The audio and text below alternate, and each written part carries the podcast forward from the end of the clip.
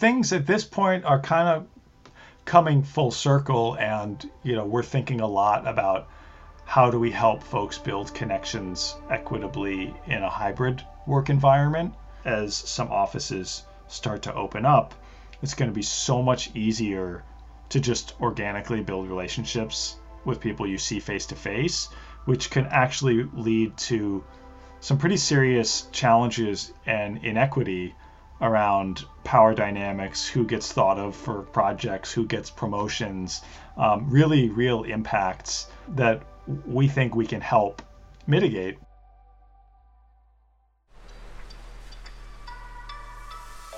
You're listening to Create Community. I'm your host, Marsha Drucker. On this podcast, we're exploring the human side of community. I'm chatting with some amazing community builders to define what community truly means. Joining me today is Dan Manian. After spending years working in product at fast growing startups, Dan co founded Donut to help teams foster cultures of connectivity and collaboration. Do you have a best friend at work? Well, it turns out that that could be a game changer. Helping employees feel a sense of human connection is more important than ever for productivity, loyalty, and winning the war on talent. In this episode, Dan and I chat about how to create rituals for your team that foster camaraderie and community. Dan also shares some great ideas around how to build connections equitably in a hybrid environment. Let's get started. Hi, Dan. Welcome to Create Community. I'm so excited to chat with you today. Hi, Marsha. Thanks for having me. So, I like to start these episodes off by learning a little bit more about how you actually became a community builder and uh, some of your early journey growing up and some of the things that might have shaped you into the person that you are today. I know that music has been a really big passion of yours um, throughout your life and something that you got into pretty early in your journey. So, I'd love to learn a little bit more about that. How did you get into music and, and what exactly did you do with it? So, I, I grew up around music really from the very beginning. My parents were both music lovers, and my dad played piano and guitar around the house. My mom was in a chorus. But I got really serious about it in middle school when I started playing bass. And I think as a as a bass player, you're pretty much always playing with other people. It's not really a solo instrument. So really from day one since I picked up the bass, I was always in a band. And I think a, a band is sort of a, a certain type of community. I mean, it's a group, obviously, but you have a, a shared kind of purpose and, and mission on some level. But at that early stage, I started building a community of other musicians that I played with, uh, whether it was people I was in a band with or not. It's really always been uh, a, a part of my life. That's very cool. It's it's so good to have that type of community that that kind of grows with you. Was there ever a point, you know, when you were growing up, did you ever feel like you didn't have a community or felt like an outsider in any way? I feel like I'm a part of many many different communities and I think there've certainly been times where I've missed an element or type of community. So, you know, maybe when I first moved to a new city, I didn't have my music community yet and felt like you know there was probably something I was missing and a little bit of an outsider there. Or, you know, I I play a lot of basketball and there's lots of communities around that, and uh, sometimes I didn't always have that, or you're kind of you know coming into a new pickup game and you feel a little bit like an outsider uh, until you can build some relationships and connect with folks it's a tough thing when you move to a new city. It, it doesn't happen right away that, that you find your people and find your community. So, yeah, at the beginning, of course, it could feel a little bit lonely. When you were choosing what to study in post secondary, how did you kind of go about that decision and, and what did you end up studying? So, so I studied mechanical engineering and chose that I think I, I always kind of loved math and physics, but I also really loved building and the more applied side of things, which is what what led me to mechanical engineering, which is obviously building physical things. Uh, for a while now in my career, I've been building software products, but I think a lot of the mentality around building something for other people to use and how how did you end up starting your career out of that? Like how did you move from from what you studied into into doing software? And I'm sure there were there were a lot of stops along the way as well. Yeah, yeah, sure. So the first place I, I worked after school was a interactive whiteboard startup. So we uh, had a hardware product, but we also had a lot of software. Uh, we primarily sold our products to education, and I was on on the product team there and led led a design and innovation team there for a while. So I spent a lot of time understanding our users and their needs and why they wanted to use our product or what else they needed out of it. A big part of that was the hardware, but the software was also an enormous part of that. So, when you were working at that company, how did you sort of find your sense of community internally? Do you feel like there was a sense of community within the startup? Yeah, yeah, definitely. Um, we were maybe in the 40 or 50 person size, all based in one office. So I think being co located makes it easier to build connections. And, and I'm sure we'll get to that because that's not the reality anymore. But, you know, having that, that kind of a number, 40 or 50 people in uh, under one roof, um, I think there were a lot of opportunities. We had some rituals like a, uh, every Friday, the whole company had lunch together, um, kind of buffet style thing. Uh, you know, there's just sort of the natural working with different folks and meeting people cross functionally and going out to lunch together. You know, if you go to lunch with a group of five, maybe some new person tags along in your third week and you meet another person. I love that size of startup, around 40 people. I feel like that's sort of the point where you still sort of know everybody's names and you can re- recognize everyone, you know, like what exactly they do or sort of like the gist of it. And as the company grows, it's kind of, it, it's tougher to maintain all of those connections, but not impossible. And there's, there's lots of different ways that folks can do it. So I want to jump into what you're building now, which is Donut. What inspired you to actually start Donut, and what is Donut for anybody listening who might not be familiar with it, who's maybe living under a rock? Yeah, um, I'll start with the latter. Donut is a product that helps people within organizations get better connected, build stronger relationships that then helps drive community and camaraderie within your organization. It's used by companies and organizations and communities of, of all sizes. Our product is uh, embedded within Slack. One of our philosophies is that uh, you shouldn't have to go somewhere else to meet people and connect with people. It should come to where you are. So, it, in the old days when we were all under one roof, that might have been the water cooler or the hallway.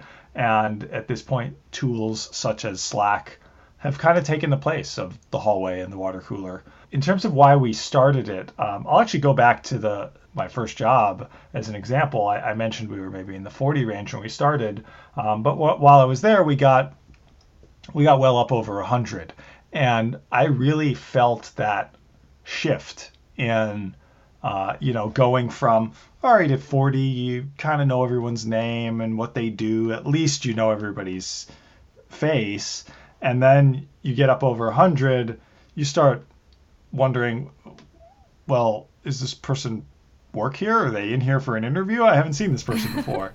and as you know, I mean, you go from 100 to 500 to 1,000 to 5,000, as many scaling startups do. And there's whole new functions that you don't know a single person in. I had that experience multiple times in my career and, and certainly had many friends and, and colleagues that have been through that multiple times and really felt like there weren't any tools out there to help maintain that sense of connection that came so naturally on a 10, 20, 30 person team when you get up to 50, 100, 500 people. Frankly, without knowing exactly how we'd solve the problem, but we set out to solve the problem of how do we help people maintain and build connections at scale within organizations very very cool. So i actually i'm a big donut user myself. I, my career has been in tech. Right now i work at a company called bevy uh, which is also in the community building space. And i joined just less than a year ago. I, I think i was employee 70 or something like that. Now we're um, over 200 and growing really quickly And it's been an interesting experience onboarding. The company has always been remote, even before COVID. It was really small, but COVID kind of led to, to some of our, our very quick growth and, and some of the new products that we were able to launch. And I think Donut was such a huge part of me feeling a sense of community when, when joining the company. So that's been really cool. And I, I see how it really applies to, to quickly growing tech companies. Um, but I'm sure you have customers in, in all kinds of different realms. What other kind of organizations and, and customers does Donut work well for? Thank you for, for sharing all that and for the kind words. So, Donut works for and, and with a huge range of, of types of organizations. I will start at the small end um, because that's actually changed a decent amount um, since the world has mostly gone to remote or hybrid work. I would say when folks were in one building under one roof, you didn't necessarily need Donut if you were 10, 20 people because you just meet everybody and you you see them. But one of the things that we've seen is 10 person startups really need and thrive with Donut when they're fully remote. And that's because there's just so much less face time. At the other end of the spectrum, uh, we have Fortune 100 companies that that use Donut, and you know obviously they've they've been big for a very long time. So it's it's not the journey that you're in the middle of and that I've been on, where you sort of knew everybody and then you don't. Uh, but they similarly have the problem of sometimes you can feel actually pretty anonymous and alone in a massive multi-thousand person organization. And I, I, think one of the things we really help with is is you know what you just described, but at a larger scale is you might not know a single person out of your 25 or 50 person department. And Donut can really help open up avenues um, across the organization. And what we see at those larger customers is they do tend to leverage Donut in some different and um, more varied ways. If you're a 10 person startup, you can probably set up one or two things in Donut and we'll just help everybody connect with everyone. If you work at IBM, okay, you're never going to know everybody at IBM. It's, it's literally impossible. Yeah. So you don't really have people that are like, all right, I want to know anyone and everyone at this company.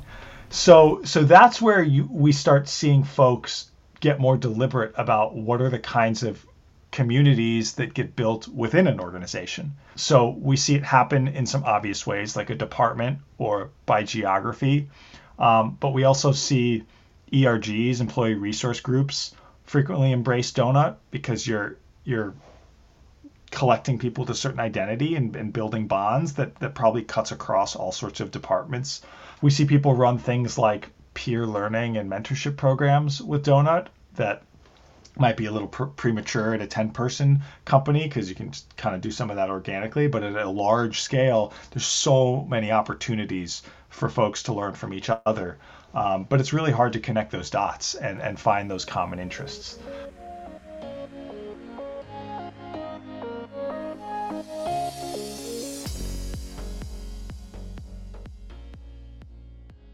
So I'm kind of curious, how did you pick the name Donut? What's like, is there a story behind that?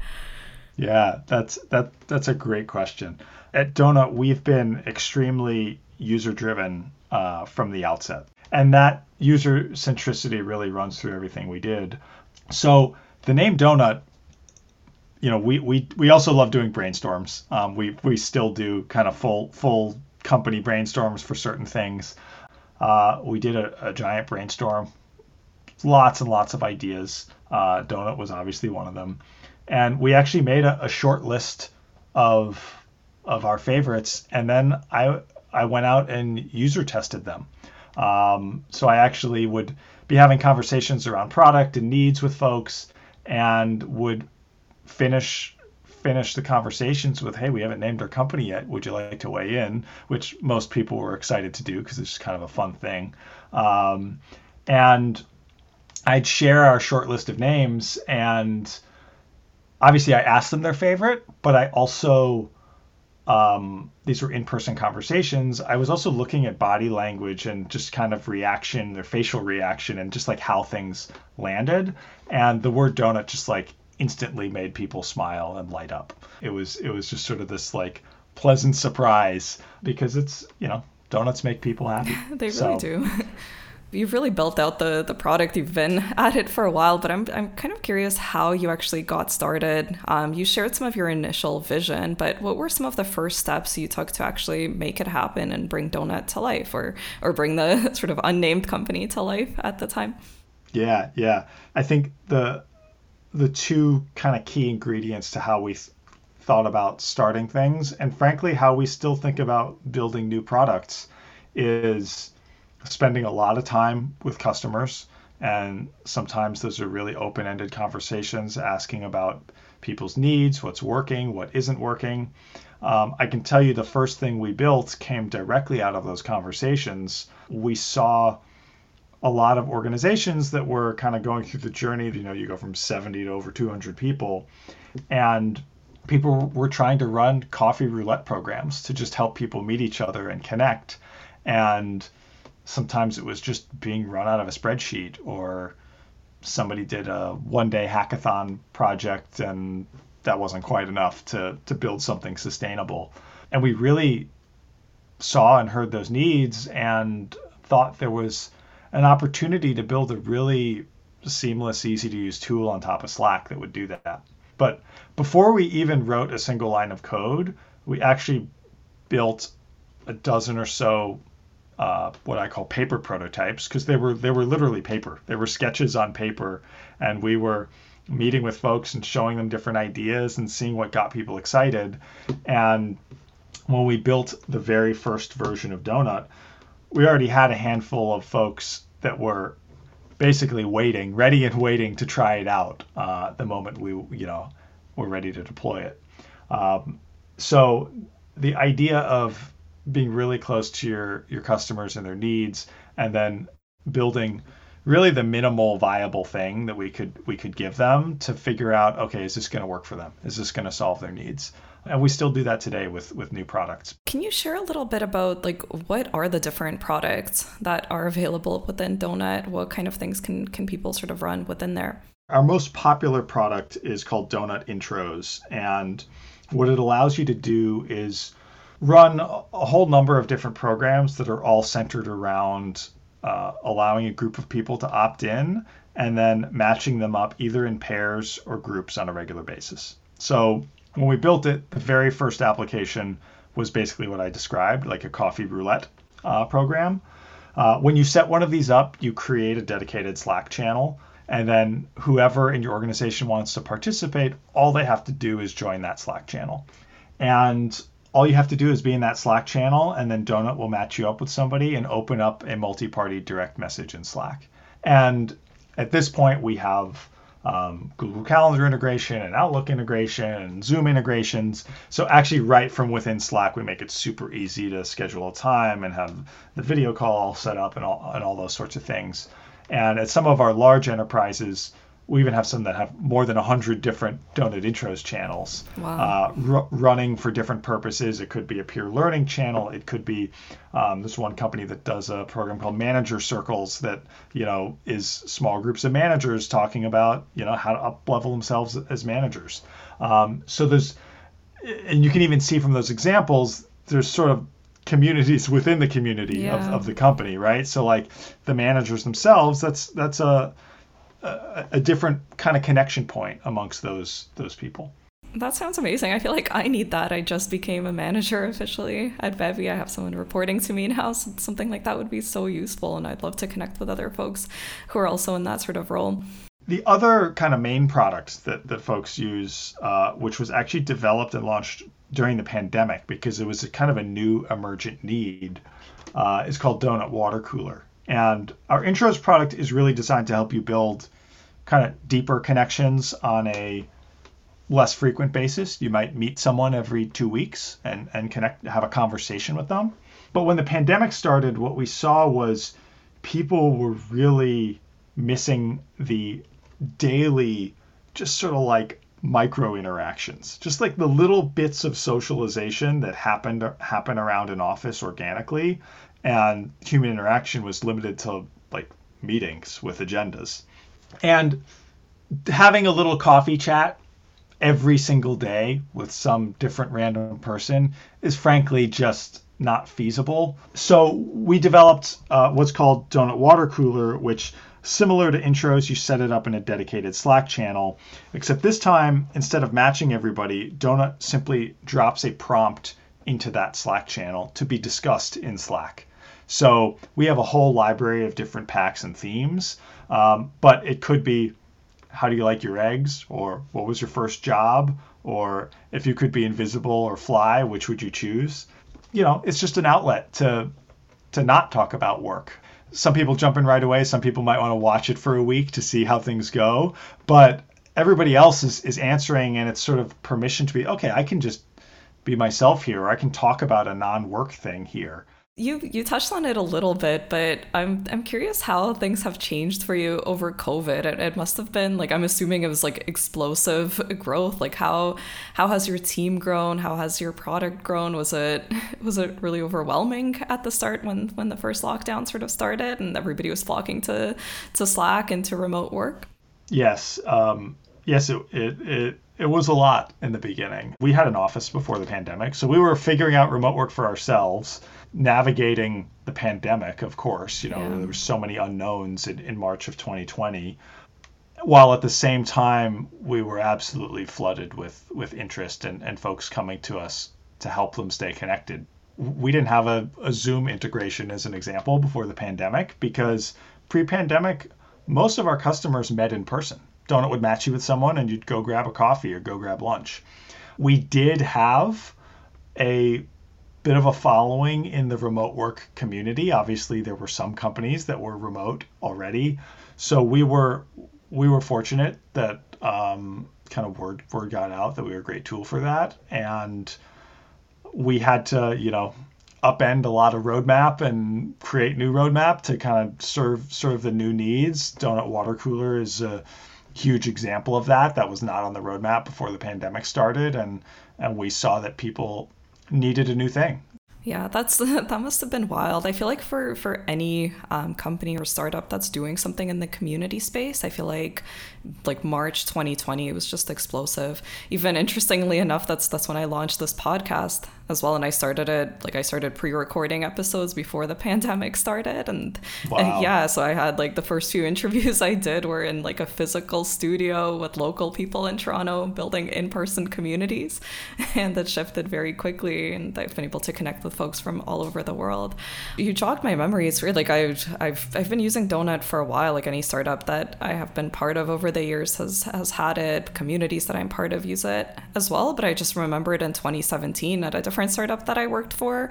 It was in person. Like I, I remember now going for coffee with folks. Yep. And and things at this point are kind of coming full circle and you know we're thinking a lot about how do we help folks build connections equitably in a hybrid work environment as some offices start to open up it's going to be so much easier to just organically build relationships yeah. with people you see face to face which can actually lead to some pretty serious challenges and inequity around power dynamics, who gets thought of for projects, who gets promotions, um, really real impacts that we think we can help mitigate by creating more deliberate ways for the folks that do stay uh, remote in a hybrid environment connect with the larger team.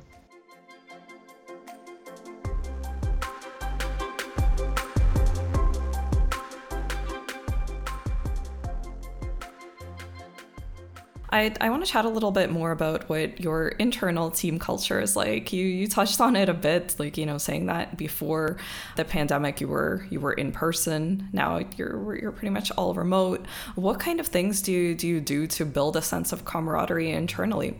Well, the obvious answer is we use Donut, um, but I'm not I'm not going to leave it. We do use Donut a lot, but we do a lot of other things as well. We're really big on number one. It's not just one thing. You need to do a lot of things and you know, no one thing is going to help everybody connect. Different people there's introverts and extroverts and different interests and things like that. Um, so you you really want to make multiple avenues available for folks to connect. We have a number of, of rituals that we do that i think help support connection and camaraderie. I can share a few of them but but the list is actually frankly probably too long to go. What's your favorite one? Uh, so I gave some of the examples of what we do with Donut already, so I won't use those, but those are definitely really important. But one of my other favorite ones that took us a, a little bit to figure out is when we were in person, we had a weekly team lunch that had absolutely no agenda. We just sat down for lunch, and when you sit down for lunch in person, conversation flows. You talk about whatever you talk about. And when the pandemic started, we kept that weekly team lunch slot. And, you know, in the beginning, we tried to just show up with food and eat together. And it doesn't exactly work the same way when you're on Zoom. And, and we pretty quickly realized having an agenda and something to talk about was was really important. Um, we do a lot of different things in that slot, but just the routine of the whole company is on a Zoom together. We also have one other ritual I'll share, which is uh, every two weeks we have a more structured all team meeting where we kind of have a, a, deck and uh, different folks on the team present updates and what they've been working on. And, you know, literally everybody in the company might have a, a slide they talk about. You know, an engineer might share something that they built, or we might get a marketing update or sales update. Um, but at the end of that, we do something called Like Wish Wonder, where we go around and everybody shares one thing they like, one thing they wish, one thing they wonder, either about from the presentation or the past week or two. Um, and that I think really helps us listen to each other and hear what is bubbling up for different folks. I love that. That's that's a really cool ritual, and I like how you sort of you you adjusted your lunch to to fit what sort of makes sense in this remote world. It's always I feel like that's where companies and and, and folks that are doing events kind of um, go wrong when they try to just like replicate exactly what they did in person. I, I think the, the other thing um, that's maybe a little more zoomed out thing about our, our culture is we really embrace running experiments in general yeah. for everything, but including on ourselves and our own culture. So if we have an idea for how to run the team lunch, which by the way now it's called team brunch because we span the whole U.S. Um, so nice. it's it's it's it's 1 p.m. in New York, but 10 a.m. on the West Coast. If somebody has an idea about how to run something differently, it's like, okay, great, let's try it. Let's see how it feels. Let's see what happens. And as you grow, things have to shift you have to reinvent your your rituals. What works at 10 people doesn't work at 30, doesn't work at 100. Um, so you have to find new tactics and new ways to, I think, accomplish the same the same goals of building connection and community. So now I know that you've, you you're working on on launching a community for for donut users across different organizations um, to kind of connect with each other. Um, what's the common element between these folks? Like, what are you calling them, and why now? Like, what inspired you to start this community?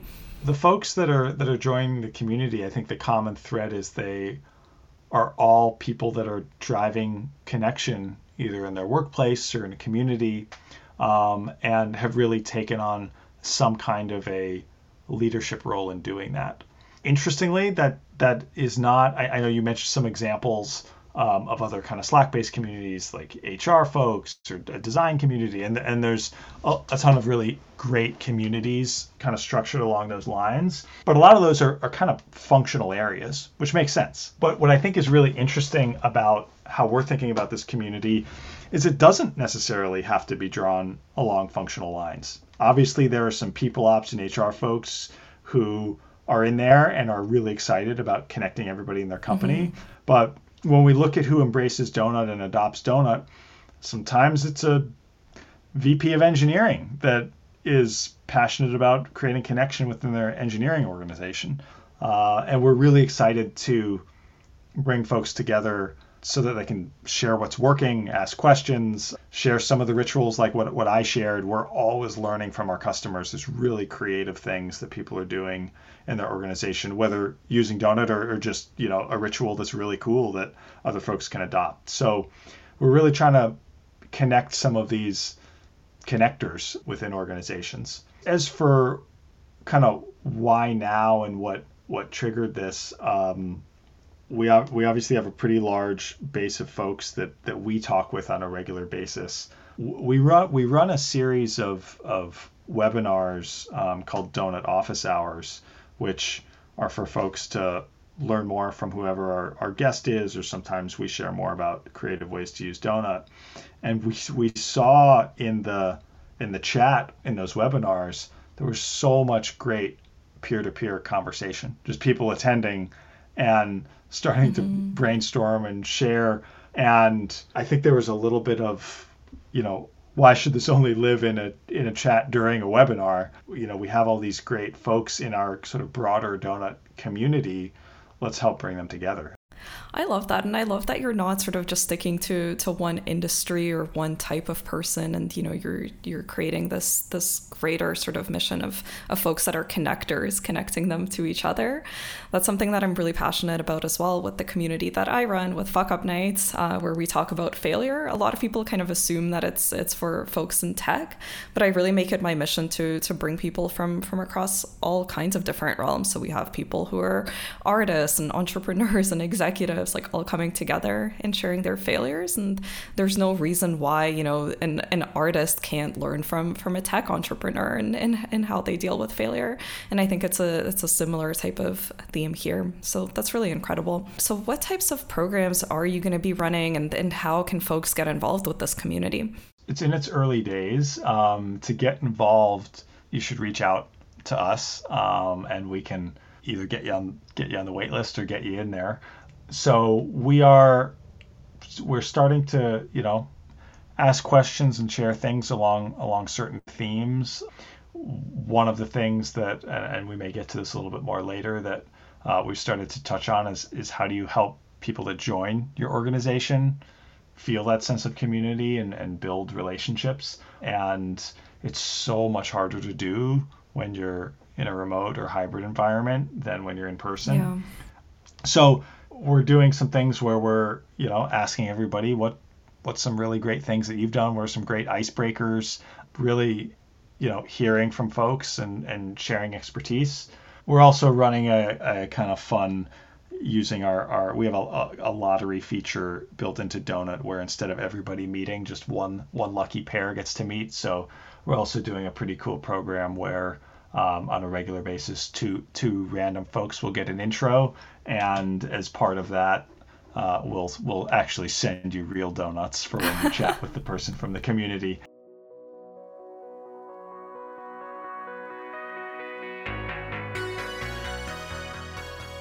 I'd love to get into some of your advice for, for community creators or connectors, as you call them, within organizations. First off, do you have any advice for listeners who are maybe just starting to shape a company culture uh, from scratch? Like, how, how can they get started with it? What should they think about right from the beginning? Yeah, every company's culture is is different, obviously, and I don't think there's one sort of right way, one right culture. Course, yeah. I, I do think there are things that you probably want to stay away from. But I think one thing that's common is is people having deep relationships with each other, whatever your culture is, that's always going to be a positive thing. And that's actually how your culture travels and reinforces itself through people. Um, is it, it actually spreads through through relationships and rituals and things like that. Um, so I think if, if you're just getting started out, especially in this in this uh, kind of remote environment, is really try to help people build genuine relationships with each other, and that frequently means getting some one-on-one time with permission to talk about something other than the project that needs to be finished by tomorrow. Mm-hmm. I think integrating new hires and helping them honestly just make friends in a company. In fact, there's some really interesting studies that show having a best friend at work really increases the odds of, of someone staying at an organization a long time. So it's like, how, how can we help people make best friends when they may never actually meet in person or they may not meet in person for six months? Yeah. So I, I think coming up with some really deliberate purposeful rituals in your company is a really powerful way of doing that.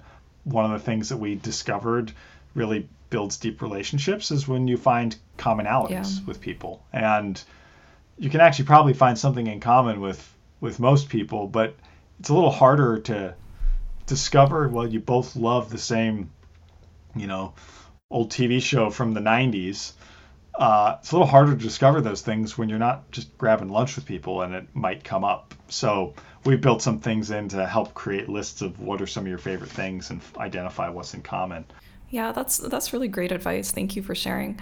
So I want to go back to um, something that we kind of touched on before, and you know I think there there's so many articles right now about the the war on talent being at an all time high, and you know how how a lot of folks are, are sort of like rage quitting their jobs or or just like the loss of loyalty for for companies when you're working remotely and and might feel kind of isolated if if there isn't sort of that great culture. I'm wondering if you have any advice for companies to kind of um, combat this or you know to to to try to kind of like create a culture that that stops that. I mean the, the loss of of loyalty uh, I, I think that comes back really directly to our people building meaningful trust and relationships with their coworkers. Because if you know loyalty comes out of having a relationship with someone. Like i mean that's sort yeah. of like how are you going to have that if you don't if you don't feel some level of, of connection? And I, I think it's it's frankly so so much easier to to switch jobs in a remote environment. If you're going from one remote company to another you know switching jobs used to be a pretty big life routine change. It's in a different location. It yeah. changes your commute. It changes all sorts of things that now it's well it, it it changes what Slack workspace yeah, you exactly. log into in the morning. So I think it's incumbent upon organizations to make work more meaningful than that, right? So that switching jobs is a bigger deal than just clicking clicking different links and logging into different software systems. It's actually not getting to work with some great people that you really like, right? And having to having to give up something that you you're really connected with and, and really enjoy.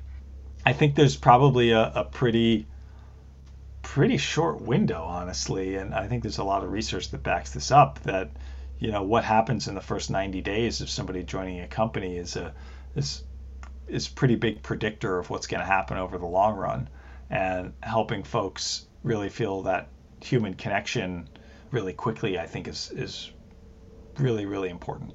Absolutely. I, you're you're totally right. I think like the first like 90 days, maybe even less, it's that's when you really have to feel like you're you're part of something and you you want that spark to sort of start.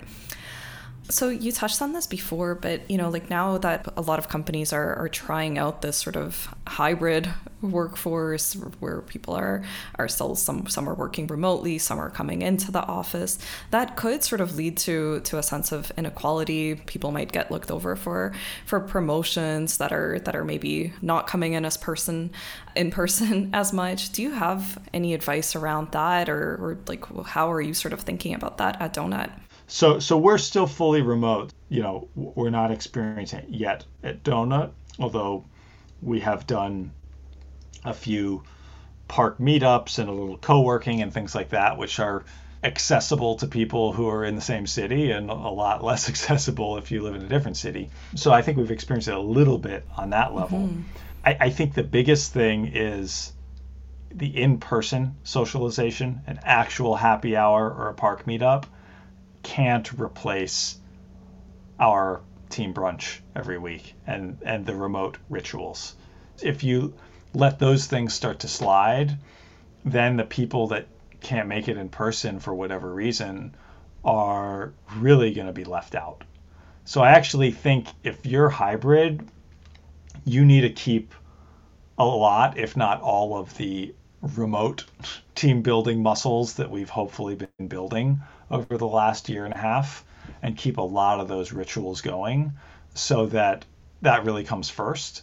One of the really simple things that I've seen a lot of companies do and, and, and we've done anytime two people have have been in the same uh, location co-working possibly for a day is as soon as one person has to dial into a meeting everybody dials into a meeting so that you don't have this dynamic of two people sharing a webcam sharing a mic and being able to talk under their breath to each other and share mm-hmm. a quick mm-hmm. idea not in a malicious way but just in a human nature kind of way because you're in the same room as them and the the advantage of being fully remote is we're all on the same playing field i mean we're all we all maybe wish we weren't stuck in a little box on a screen but at least we're all there together so we all have the same tools and the same challenges you know i'll give another example of something we saw happen a lot during the pandemic that that I think hybrid companies should keep up is I mentioned we have a lottery feature in Donut. Um, one of the ways of using that is you can have a have the lottery be to meet with a specific person. Mm-hmm. So we saw a lot of CEOs do that or other executives because there's so much less executive face time than if they were walking around an office, you might see them. But now if you're not at the level where you're having a meeting with the CEO regularly, you might like never see the CEO when you used to. So one of I think the the coolest examples of this, um, Okta's CEO uh, Todd McKinnon uh, started running a weekly lottery with Donut to have a one-on-one with just a random Oktanaut, as they call their employees, that anybody in the company could opt into. And I think the beauty of being remote is there's no geographical boundary on that, right? You don't have to work in the same office as Todd to have the chance to virtually run into him. I love that example. I think that's that's so effective for for for folks to have that opportunity to meet with the CEO or or with another executive that they that they wouldn't normally get to collaborate with or, or chat with on a on a regular basis. So that's that's really great advice and I think that's really going to help a lot. Um, so, the last couple of minutes here, I, I want to dive into your personal community. I think it's really fascinating how um, community professionals and folks that are building products for, for community building actually navigate their personal communities outside of work. So, are there any communities that, that you're part of outside of work, and why are they meaningful to you? I think definitely yes. Although I think the interesting thing is, you know, most of them don't have a name or a banner that's like this is a community. It's just a group of people with a shared interest or purpose or ritual that gets together for some reason on some regular basis um, to do something. So I think the for me some of those examples in my personal life um, are for sure music. Um, there's there's a, a lot of different musicians I've, I've played with and collaborated with uh, over the years, whether in bands or not, or just going to jam sessions. You know, that's that's a different kind of connection. Um, you know, when you're when you're playing music with someone, you're obviously you're not talking, but with your with words. Um, but on some level, you are having dialogue. Yeah, I think those those communities just kind of form form around meeting other folks and reconnecting and, and playing on an ongoing basis for, for a little bit there. That was tough to do in the beginning of the pandemic, and some of them went online. So like my my band had just about wrapped up doing recording a new album, and then we started, you know, doing mixing sessions on Zoom and you know, recording a little bit at home and sending this part to another person. So we've found ways to to make it work. I think another community that I've that I've uh, in my personal life has, has been important as I've you know played played basketball recreationally for pretty much my my whole life. And there's there's a great kind of ba- uh, basketball pickup culture uh, in New York. And you know sometimes those communities you you you know you might the only, it's possible the only thing you know about some of the people are their first name and how they play basketball but you know you see them at the court over and over again, and and you build that sense of uh, community and and build a relationship on really a, a different a different vector. Um, you know someone's playing style and you know how to play with them, and there's a lot of nonverbal communication that goes into that, um, and you can really kind of connect over that in a in a different way. So this is a little bit of a of a strange question, but I love asking it and, and hearing people's responses.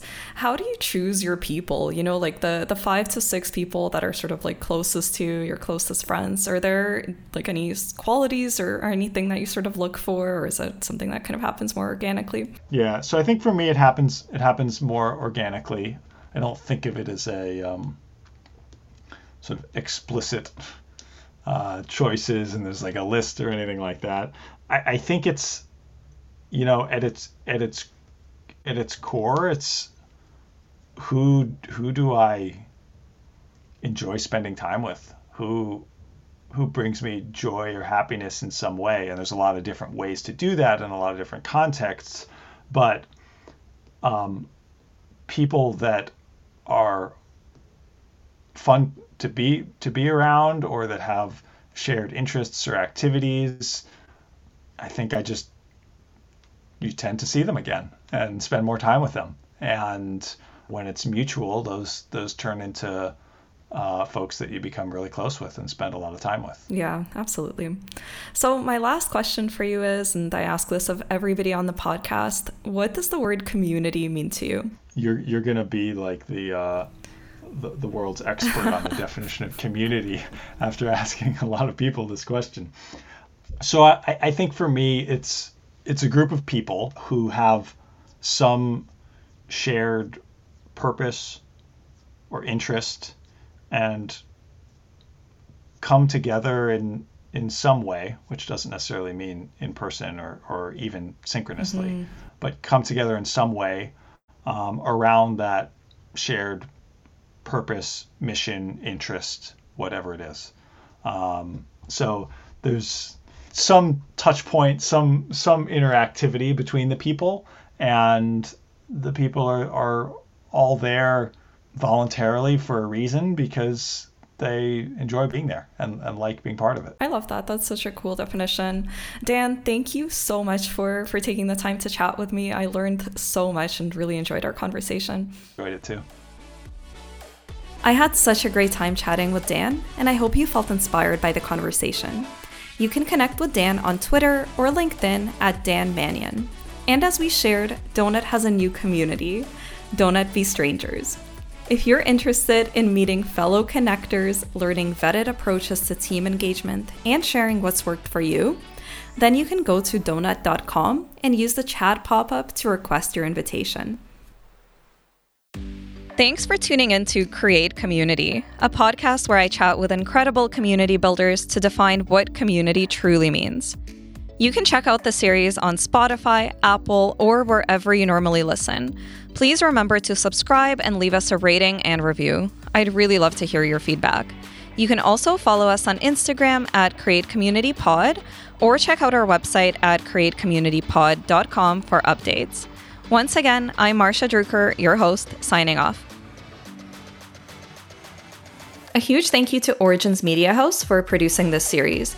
You can find them at originsmediahaus.com, where house is spelled H A U S, or on LinkedIn and Instagram at Origins Media Haus and Twitter at Origins Media.